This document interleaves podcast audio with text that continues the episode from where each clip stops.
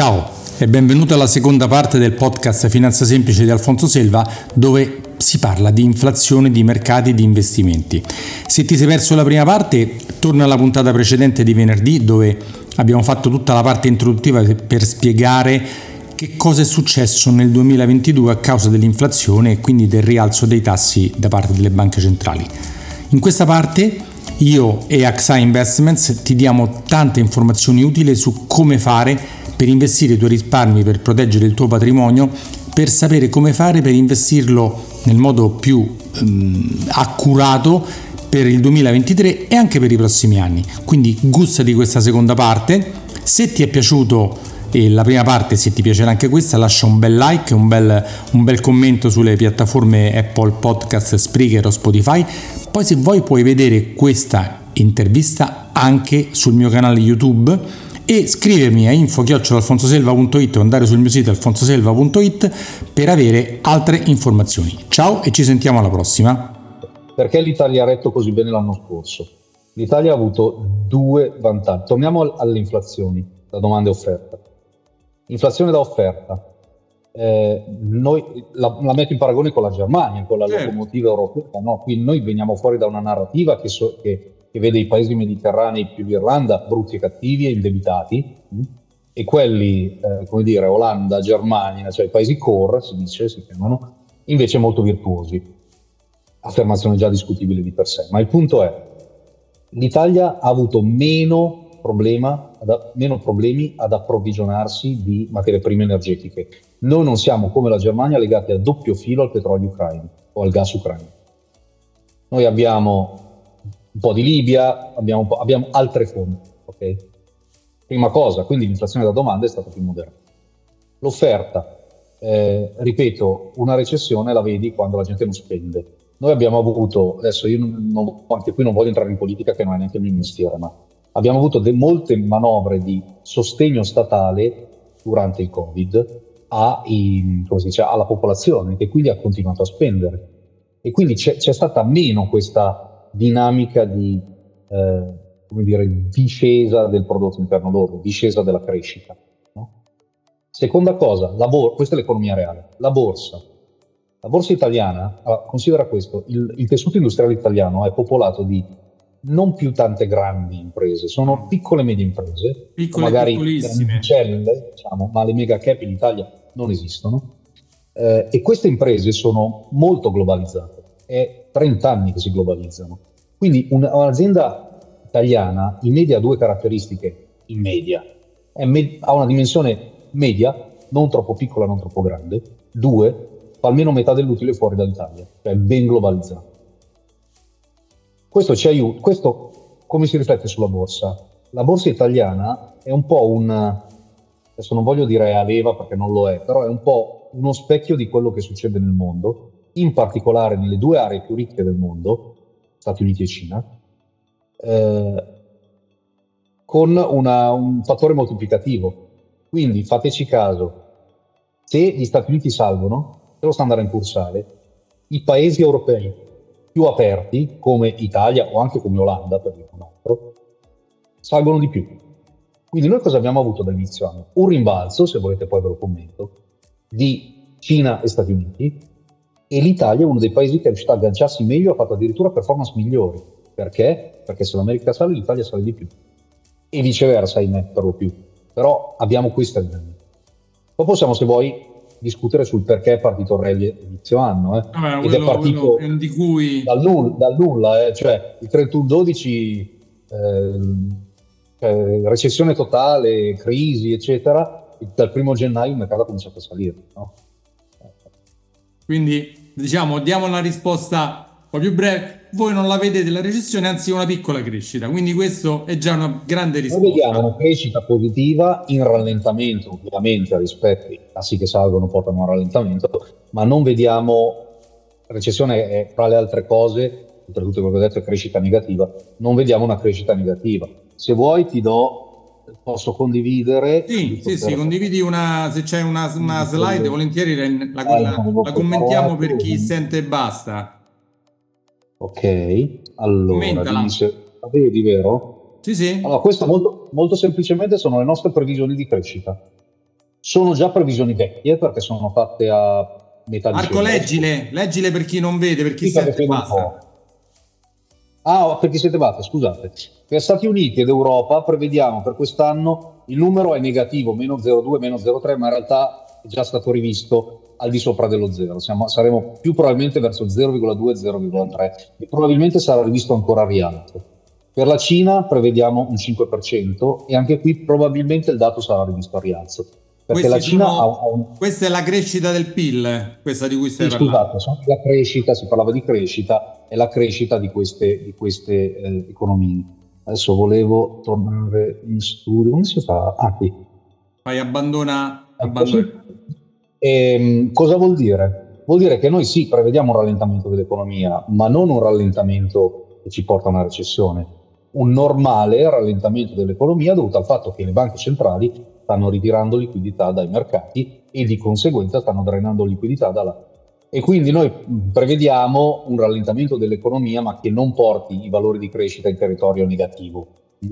Quindi di tutti gli indicatori che ho raccontato con cui si identifica una recessione, anche la crescita economica sono i famosi due trimestri negativi per chiamarla recessione. No? In realtà anche questo è un indicatore dei tanti eh, noi non riteniamo, a parte che gli Stati Uniti sono già stati l'anno scorso, ma noi non riteniamo che quest'anno possano, possano esserci davvero due trimestri seriamente negativi, magari meno 0, potrà esserci, non sono un indovino, però un'economia che rallenta, cioè la gente che perde il lavoro, eh, la, la, i prezzi che vanno fuori controllo al 20% di inflazione o eh, delle crisi aziendali serie non, non sono alle viste per il nostro modo di vedere quest'anno. L'inflazione, a nostro modo di vedere, verrà controllata probabilmente in maniera più lenta di quello che annunciano e si aspettano le banche centrali, probabilmente si attesterà nel lungo periodo su valori più alti del fatidico 2%, ma se si attesta sul 3 o sul 4 non è un problema. Vi dico una, una cosa che non ho detto finora, un'inflazione mediamente elevata è molto gradita appunto al Ministero del Tesoro, Beh, perché deflazione sì. debito. Sì, riduce ah, le posizioni debitorie di uno Stato. Facciamo un commento. Quando le, gli stati hanno un grosso debito, hanno due scelte, o fanno default, anzi tre scelte, o alzano le tasse per rientrare da questo debito e la prima lasciamola perdere, la seconda è veramente politicamente non accettata da eh, nessuno. E la terza chiaro, è la cura Mario Monti esatto. e la terza è far salire l'inflazione che è una tassa patrimoniale strisciante. Che fa? Cosa fa abbatte il debito verso gli altri, perché se ho un debito che nominalmente rimane uguale, ma poi eh, praticamente diminuisce di valore perché il valore eh, di quei soldi diminuiscono, con l'inflazione io rientro piano piano dai miei debiti, quello che fanno gli stati, no? una parte gli fa anche piacere perché senza far casini politicamente, senza mettere nuove tasse, abbatte il debito e quindi un po' di inflazione in più non è proprio indesiderata da, da, da, dagli stati eh, generali, no? Considera che uno degli obiettivi della banca centrale eh, è mantenere, ah, o meglio, uno degli obiettivi richiesti per aderire all'Unione Europea è mantenere un debito PIL, un rapporto debito PIL, quindi noi abbiamo il debito emesso da, una, da una, uno Stato, diviso il prodotto interno lordo nominale fatto da questo Stato, deve stare sotto un certo numero, 60%. Boh. Se tu guardi il denominatore, sapete dal matematica se il denominatore sale il rapporto scende, no? Eh, certo. PIL è un PIL nominale in quel caso, il PIL nominale è fatto dal PIL reale più l'inflazione. Io devo trovare il modo di tirare su quel PIL nominale lì. Lo posso fare in due modi. Uno, facendo crescere l'economia reale, come si fa? Ha un solo modo di crescere l'economia reale, con aumenti di produttività. Okay? Quando è stato Internet è stato scoperto a livello militare, quando è stato diffuso Internet, questo ha causato un grosso shock in termini di produttività, un shock positivo in termini di produttività, le, le, il reale, quindi l'economia reale ne ha avuto un vantaggio. Quella è la maniera ottima di uscire dal debito, cioè io esco dal debito con la crescita vera. Un altro modo è tirare sull'inflazione. Quindi tiro sul PIL nominale con la componente inflattiva, che è esattamente una tassa, né più né meno, e io esco dal debito, ma esco dal debito perché gli italiani si mettono le mani in tasca e me lo ripagano. Ma in maniera molto più, molto più sostenibile politicamente, come giustamente annotavi, però quello è, quello è, perché se io vado a pagare un caffè invece che un euro in autostrada, non dico dove un euro e mezzo, magari, lo dico io, un euro e mezzo ci sono stato domenica. 50, io ho pagato 40, 1,40, quindi cioè, se ci pensi al 40% di crescita non è mica, non è mica poco. Eh. Quelle lì sono tutte, sono tutti come se fosse una tassa. Insomma, Infatti Marco, ribadisco l'appello, non lasciate i soldi sul conto corrente perché il fatto che li vedete sempre uguali è una presa in giro dell'inflazione perché i 100.000 euro che avevate a inizio 2022 e i 100.000 euro che avete a inizio 2023 non sono gli stessi 100.000 euro, ma sono diminuiti del 10-10,5%. Non ve ne siete accorti, non te ne sei accorto, vedi sempre la stessa somma, ma con quei soldi ci compri meno roba. Quindi non pensare che se li lasci lì sei al sicuro, ti proteggi da tutto, non corri nessun rischio, non investi, oddio mio, la borsa mi mangia i soldi. Eh. Non è vero niente. Forse hai perso, non dico tanto, ma anche tu tanto come altri che hanno investito i soldi in qualche altra cosa. Quindi fai un bel piano finanziario, rivolgiti a un consulente finanziario, ti fa una bella diversificazione e negli anni ti proteggi da questa cosa, quindi l'inflazione ti mangia i soldi. Scusa, ma ogni tanto devo rispiegare anche le basi di quello con i miei clienti. Sì, sì, sì. faccio il conticino della serva se vuoi. Se l'inflazione sta al 5% per 10 anni, 100.000 euro comprano 50.000 euro di roba, mal contati, eh. Sì, lì per là. Quindi, resta sempre 100.000 euro, come giustamente dici, il valore nominale è quello è il valore reale che scende e scende pesantemente, perché ripeto, con un'inflazione mica, cioè 4-5%, una roba che fino a pre-2008 era assolutamente normale, no? In dieci anni ti perdi metà dei soldi che hai lasciato su. Senti Marco, andiamo a domande più pratiche per, per traslare la teoria che abbiamo fatto sulla parte più pratica degli investimenti, no? Quindi voi consigliate di investire la, sappiamo che i portafogli degli italiani sono per il 60, 70, anche a volte 80% sulla parte obbligazionaria, quindi è quella più interessante, più che ci prestano più attenzione. Voi consigliate di mettere attraverso i fondi sulla parte a breve, cioè i fondi che investono sui titoli a breve termine che scadono a breve o si può già andare su quelli a lungo termine? Cosa consigliate? Allora, eh, si parlava, parlavo prima di curve invertite americane, no? Allora, questa non è la posizione, la, la struttura normale della curva. Una curva normale è inclinata positivamente, come ti dicevo, se ti presti soldi per 20 anni vorrò essere remunerato di più che non per 6 mesi. Eh, questo cosa vuol dire? Che sì, saliranno ancora un po' i tassi a breve, in America probabilmente siamo quasi arrivati, eh? cioè, oramai siamo al 4,75, arriveremo al 5, al 5,25, al 5,5, ma la siamo, non è che andranno a 12, no? Lì sì che si potrebbe parlare di recessione, se no, perché lì veramente è come chiudere il gas eh, del, del, si, eh, chiudere il gas del bruciatore e a quel punto non, no, non, non scada più l'acqua. Eh, eh, quindi se la situazione è questa e se io posso comprare, innanzitutto non sono pagato per allungarmi sulle scadenze, cioè, se io ottengo il 4% su due anni e il 3,5% su 15 anni, non vedo perché devo impelagarmi in 15 anni di, no, di, di, di obbligazioni quando ho un rendimento più alto o lo stesso a breve. Eh, a nostro modo di vedere, cioè, allora, che cosa è successo l'anno scorso? A inizio anno siamo entrati tutti, pre-guerra in Ucraina, siamo entrati tutti, chi più chi meno, lunghi di duration, quindi con scadenze lunghe sulla curva, perché? Perché quelle brevi non rendevano niente, metà della curva tedesca era, la metà breve della curva tedesca era negativa. Marco, facciamo un paragone. Quando dici lunghi di duration, riportiamolo a comprare un BTP a 30 anni invece che un BTP a due anni, a un anno. Facciamola... Non è la stessa cosa, ma... No, no, no, lo so, lo so, però semplifichiamo... Sì, lo so, però semplifichiamola, lo so che non è la duration è una cosa, la scadenza è una, lo so, lo so, però non entriamo in cose tecniche, facciamola semplice. Cioè, eh, eh, eh, dice parla più semplice, capito? Quindi, se la curvatura è normale, ci sono ancora dei rischi sulle scadenze lunghe, ok? Perché se, le, le, obbligazioni funzionano così: se sale il tasso, il prezzo scende, esatto. infatti al contrario. E quindi, se sale il tasso a lunga, eh, il, il prezzo scenderà e scenderà di più perché è moltiplicato per più anni. Se volete un po' di matematica, poi è un po' più complicata di così, non fa niente. Cosa preferiamo allora? Esattamente come sulla curva americana, stare sulla parte breve, che è remunerato uguale o anche di più, e portare a casa il nostro rendimento da là.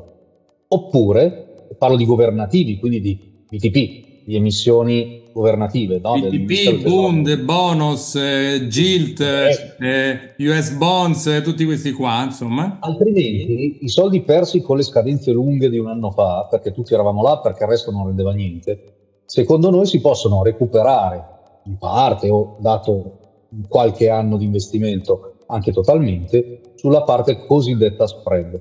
Cos'è lo spread? Sostanzialmente invece che comprare obbligazioni statali, compro emissioni, obbligazioni emesse da aziende, anche molto solide, il cosiddetto investment grade, cioè aziende dal bilancio ragionevolmente solido. Ecco, in questo momento ci sono rendimenti molto interessanti in questo settore. Quindi, piuttosto che allungarsi sulla curva, io preferisco passare da Stato ad azienda come finanziatore, no? come, per dare i miei soldi in termini di prestiti, perché quella è un'obbligazione, un prestito. Sì. Eh, là si può pensare di recuperare un po' del patrimonio perduto lo scorso anno.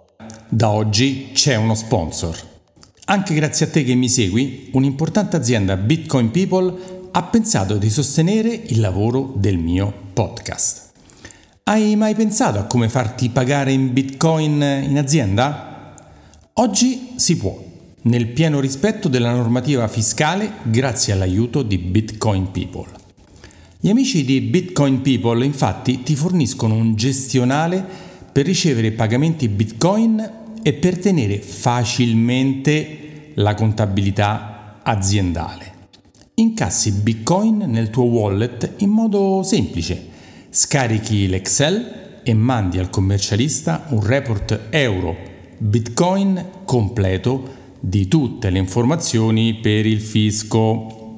Se vuoi, puoi anche convertire il pagamento immediatamente in euro, azzerando così la volatilità di Bitcoin e essere sempre tranquillo. Facile e senza burocrazia. Visita il sito bitcoinpeople.it e mettiti in contatto con i ragazzi di Bitcoin People. Diamo un differenziale, Marco.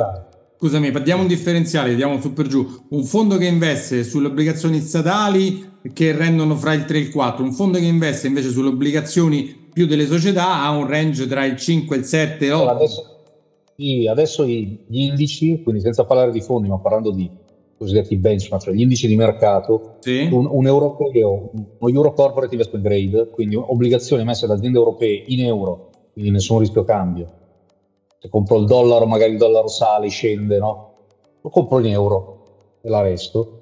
Eh, siamo al di sopra del 6% in questo momento, 6,5 giù di là, no?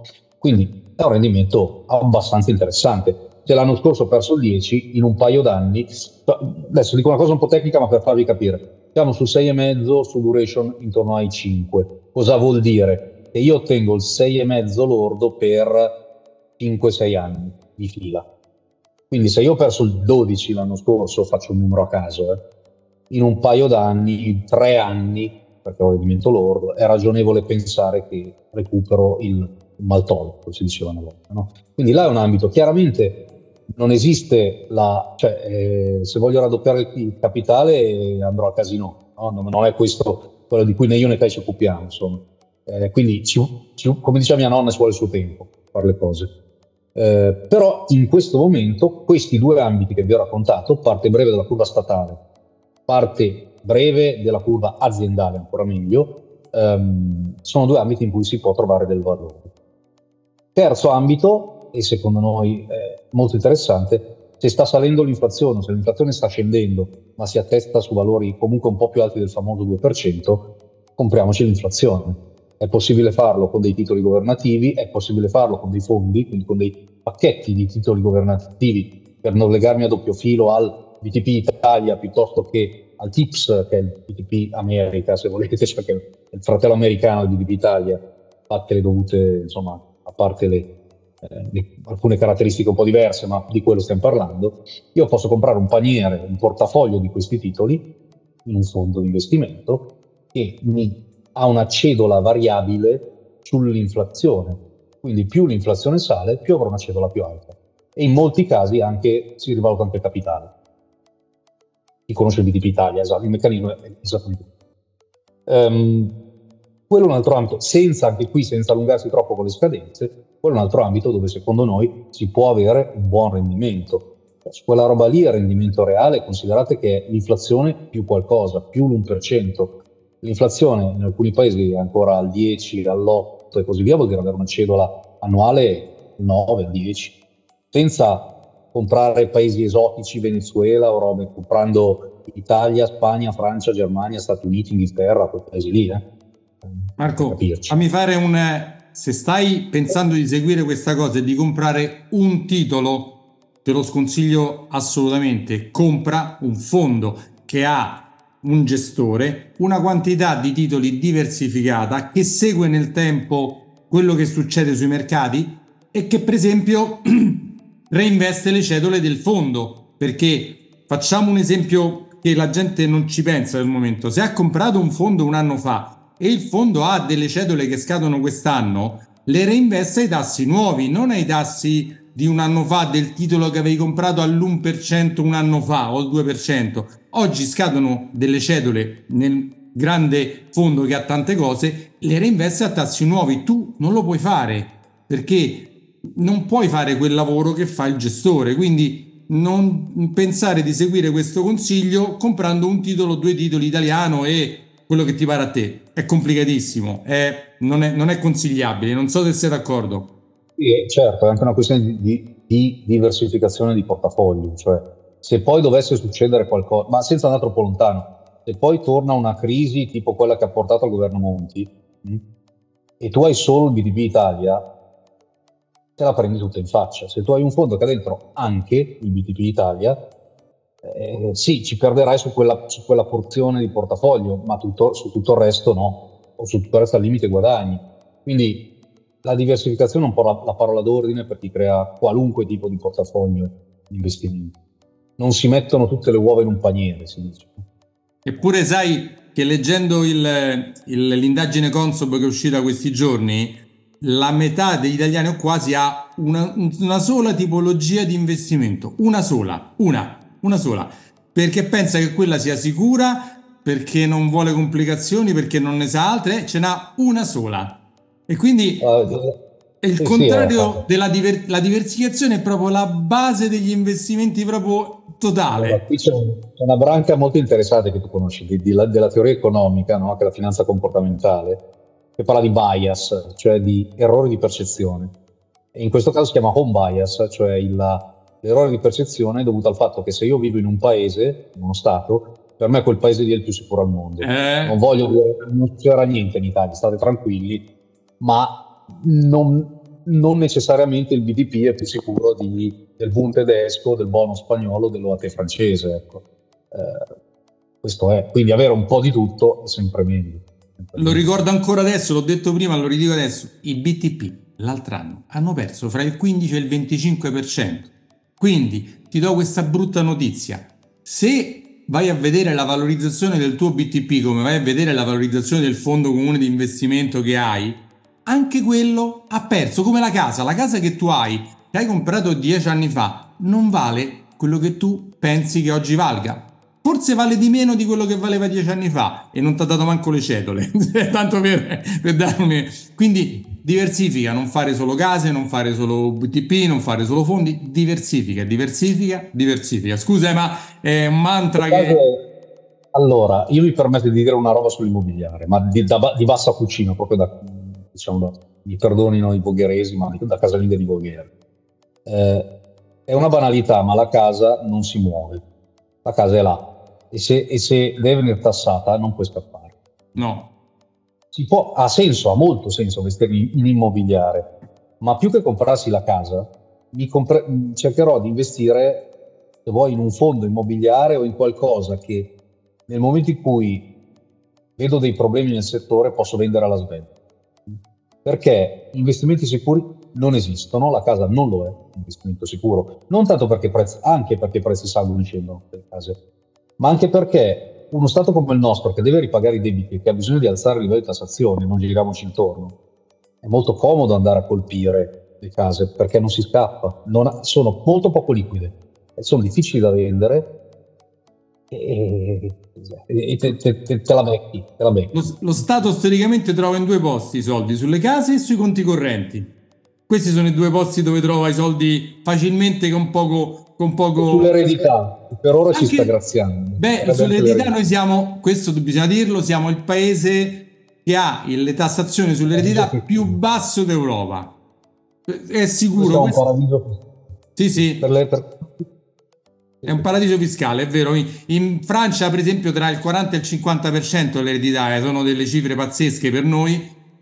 Sfruttiamolo ancora, facciamo una pianificazione anche sul lato patrimoniale, ereditario, ma no, per da fare un inciso. Senti, per tornare, quindi abbiamo detto sulla parte breve, abbiamo detto che rimanendo investiti... Breve, e, azienda, e missioni aziendali brevi. E aziendali. Ehm, l'altra, quindi il GRO abbiamo detto che ha sofferto moltissimo l'altro anno, ma c'è il GRO e la parte tecnologica, diciamo facciamola più semplice, le, le aziende tecnologiche hanno sofferto moltissimo, ah, però ripartiranno. Eh? Sì, sì. Pensando cos'è il Nasdaq. Il growth pensate al Nasdaq. Pensate non è Nasdaq. solo quello, però per darvi l'idea. Allora, il, sull'azionario per noi si va a due velocità, cioè dividendo fra growth e value, cioè fra i titoli più aggressivi, ripeto, pensate al Nasdaq, e i titoli più conservativi, non è un consiglio per acquisti, ma giusto per dire l'Enel o il classico titolo da cassettista di una volta, no? che, eh, lo compro, lo tengo, mi dà il dividendo tutti gli anni e fine. Quindi facciamo un paragone fra questi due, questo, questi due diversi tipi di investimento. Secondo noi questo sarà un anno ancora da value, quindi ancora da aziende solide, stabili, che danno dividendo, noiose, se volete, aziende noiose, esattamente come l'anno scorso. Avuto, non, l'anno scorso non ha avuto performance positiva niente, però ha avuto performance meno negativa in, in, nell'azionario la parte value, quindi la parte di queste aziende cicliche eh, che fanno poco utile ma lo fanno ricorsivamente, che staccano il loro bel dividendo e così per quest'anno. Se guardiamo, se allunghiamo l'orizzonte di investimento al 2024, 2025 e così via, ripeto, il growth mica morto. Cioè, le aziende tecnologiche sono lì per restare. Hanno preso uno schiaffo lo scorso anno, sì, mica la prima volta, mi verrebbe da dire. Non sarà neanche la prima volta eh, che assisteremo a un rimbalzo considerevole di questo tipo di aziende e magari non sarà quest'anno. Eh. Probabilmente per que- quest'anno per questo tipo di aziende che comunque stanno facendo utili sarà un anno ragionevole dove potranno fare il 5, il 10%, insomma a seconda dell'azienda. Anche qui io ragiono sempre per deformazione professionale su un paniere di titoli ben diversificato, no? poi la singola azienda può, anche saltare in aria, insomma. Um, se sono ben diversificato, ragionevolmente avrò quei rendimenti. Ma quei titoli lì non sono morti. Sono liberi. Consiglio cos'è? Consiglio, piano dicevo, consiglio da, da consulente finanziario, fai un pack, fai un pack sui fondi tecnologici se non sai cos'è il pack, vatti a sentire qualche vecchia eh, mio podcast. Però, detto in due parole, è un acquisto radiale nel tempo che ti permette di entrare con, piano piano, di non subire grandi perdite se scendono, anzi di comprare a più basso e nel tempo ci guadagni molto di più. Quindi esiste anche la possibilità di investire con poco rischio su cose un po' più rischiose, tra parentesi sul breve, però sul lungo che pagheranno prima o poi sempre. Per citare una frase famosa della mia ragazza, le scarpe si comprano quando sono in saldo. Growth, eh, da almeno metà dell'anno scorso siamo in saldo, poi magari non siamo ai minimi. Eh, quello nessuno essere... lo sa, eh? I minimi, chi dice che compra ai minimi e vende ai massimi ti sta raccontando una balla. Oppure è molto molto fortunato. sì. Guarda, ha, lo sai meglio di me, neanche Warren Buffett, se non sai chi è Warren Buffett, documentati ha fatto tanti sbagli nella sua vita, ha comprato delle cose e le ha vendute in perdita, chiaramente su 100 cose che ha fatto, 5 ne ha sbagliate, le altre 90-95 le ha fatte alla grande e ha, ed è l'investitore più profittevole nella storia degli ultimi anni. Però neanche lui ha sempre azzeccato le tempistiche, nessuno, non esiste proprio nessuno, nessuno. Quello che distingue in particolare Warren Buffett o quelli come lui è la ostinazione nel voler fare i compiti a casa. Warren Buffett è un grandissimo bilancista, cioè prende un'azienda, ha avuto un'idea geniale negli anni 70 che era quello di puntare sulle assicurazioni per certi motivi e lì è diventato Warren Buffett, diciamo, no? Ma anche dopo, eh, che gli vada bene o che gli vada male, perché la Berkshire Hathaway non è che vada sempre bene, però quello che puoi esserne certo farà sempre è prendere i bilanci, analizzarli fino alla virgola, cioè fare i propri compiti a casa, quello che si chiama due diligence in inglese, no? analizzare molto in profondità tutte le aziende che mette dei soldi. Che è quello che non, noi sì perché lo facciamo di lavoro, ma quello che non può fare il risparmiatore a casa, non ha tempo, c'ha, c'ha un altro lavoro da fare, no? Non lo faccio neanche io, lo fate voi gestori, lo fate per me. Eh, sì. Perché... Noi colleghi. Ah, sì, sì, colleghi, però perché qualcuno scambia il mio lavoro, ho fatto anche una puntata su questo, io non sono quello che fa il trading in borsa, non sono quello che ti dice il titolo da comprare perché guadagnerà sicuramente, non è il mio lavoro, il mio lavoro è capire le tue esigenze raccogliere i soldi, fare una diversificazione, affidare questo compito di cosa fare sulle borse o sui mercati ai gestori come AXA e come gli altri. Non sono io, così lo, lo ridiciamo il ruolo. Ognuno ha il suo ruolo. Come il gestore non si mette a parlare con tutti i vari clienti, altrimenti non avrebbe il tempo di fare quello che fa in borsa, giusto? Non so se. Esattamente, sì, sì. Ognuno il suo. Me, vuoi, vuoi, un proverbio milanese? Vai. Un pele fatto a mestiere, che significa oh, offeliere il pasticcere, diciamo. Pasticcere fa il tuo mestiere, cioè se uno fa il pasticcere che faccia il pasticcere, non si metta so, a cambiare le gomme delle auto. Eh. Senti, da gestore, diversificazione del portafoglio, fammi una tortina, anche se, se a grandi modi. Eh Chiaramente tu lo sai che il portafoglio che è andato sempre di più è il 60-40 o il 70-30 in Italia, no? Cioè 70 obbligazionario, 30 azionario. Voi e l'altro anno anche quel portafoglio ha perso tantissimo, quel portafoglio lì. Che cosa ne pensate? Come la vedete come diversificazione? Allora, l'anno scorso quel portafoglio ha perso perché ha perso tutto, quindi non... a meno che uno non avesse dollari e basta, che è l'unica cosa che ha, e alcune materie prime, ma poi tutto il resto ha perso, no? quindi non, non, è, ripeto, il gioco dell'anno scorso era prenderle meno degli altri, ma le prendevi. Un 70-30, diciamo, portafoglio tipico dell'italiano medio, e ci sta. Il 30 azionario me lo giocherei con un 15 investito in titoli value, quindi titoli tranquilli, ciclici, le Enel della situazione, e l'altro 15 vorrei essere, diciamo in liquidità, però eh, un pack, cioè eh, ma, un, una liquidità che mano a mano va investita in titoli growth. In, adesso ho detto Nasdaq, non è che devo comprare il Nasdaq, titoli tecnologici, titoli, attenzione, della green economy.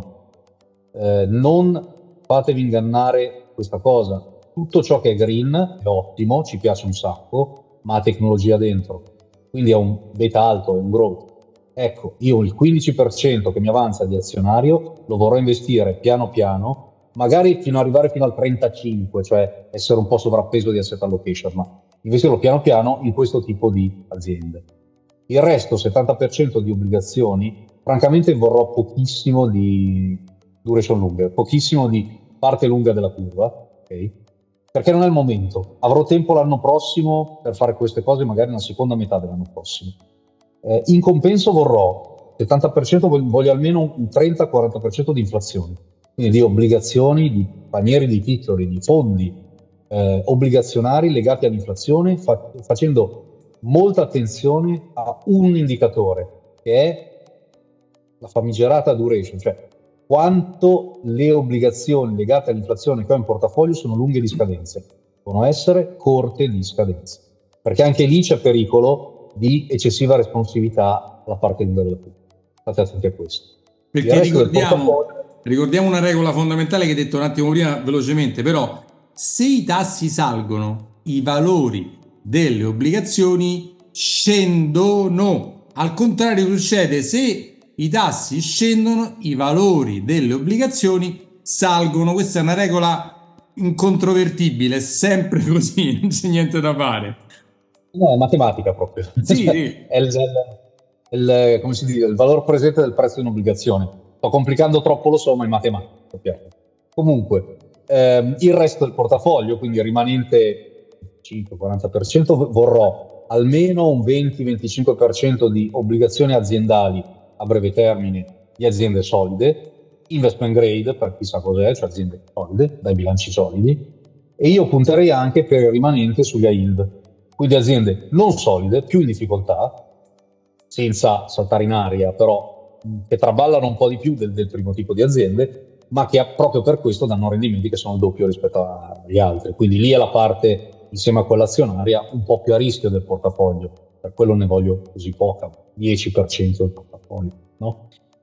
In questo modo che il pepe al portafoglio poi alla fine. Eh, sì, sì, se prendi la curva yield americana adesso rende oltre l'8%, alcuni fondi aggressivi, noi abbiamo un fondo un po' aggressivo là, abbiamo rendimenti a scadenza del 12%, cioè, cominciano a essere insomma, rendimenti dalle casse le dita. Eh. Quindi poi ancora una volta nulla è garantito, noi si lavora sulla probabilità, in cui le certezze purtroppo aggiungerei però in questo momento la probabilità dipone a favore delle cose che vi ho raccontato. Poi Marco, fammi raccontare un'altra cosa che tu non hai detto.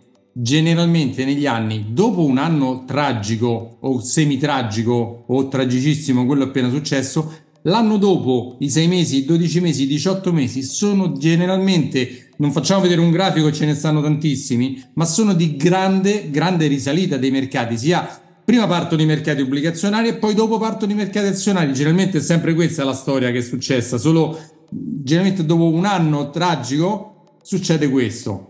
Lo sarà anche quest'anno? Può darsi di sì. Posso spezzare, se posso spezzare una lancia a favore degli, degli obbligazionari da vecchio da gestore obbligazionario tanti anni fa, anzi qualche anno fa, eh, di solito per quello che riguarda le variabili macro, quindi la crescita e così via, ci prendono prima gli obbligazionari degli azionari. Gli azionari sono di solito sempre un po' troppo aggressivi.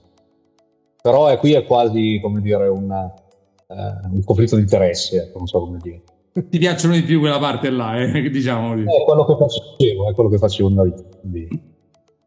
Senti, c'è ehm, qualcosa di importante da dire ancora sul mercato, l'inflazione, banche centrali, qualcosa che non abbiamo detto da da metterci un attimo una lineetta sotto da far rimarcare?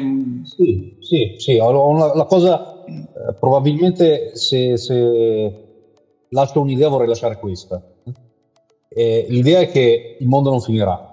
Nel ah. senso, stiamo passando da un triplo zero che vi ho raccontato a uno scenario probabilmente più simile a quello degli anni 80 e 90. Stiamo eh, passando da uno scenario di globalizzazione estrema a uno scenario di o chiamatela nuova globalizzazione, o se io preferisco dire globalizzazione un po' più intelligente, eh, altrimenti ci troviamo come sotto Covid a non avere le mascherine da mettere perché le producono in Cina e non ce le mandano e se le tengono. No, quindi abbiamo capito che alcune cose bisogna farsene in casa, chip e, e altro, eh, ma non è una, lo scenario non è per niente drammatico.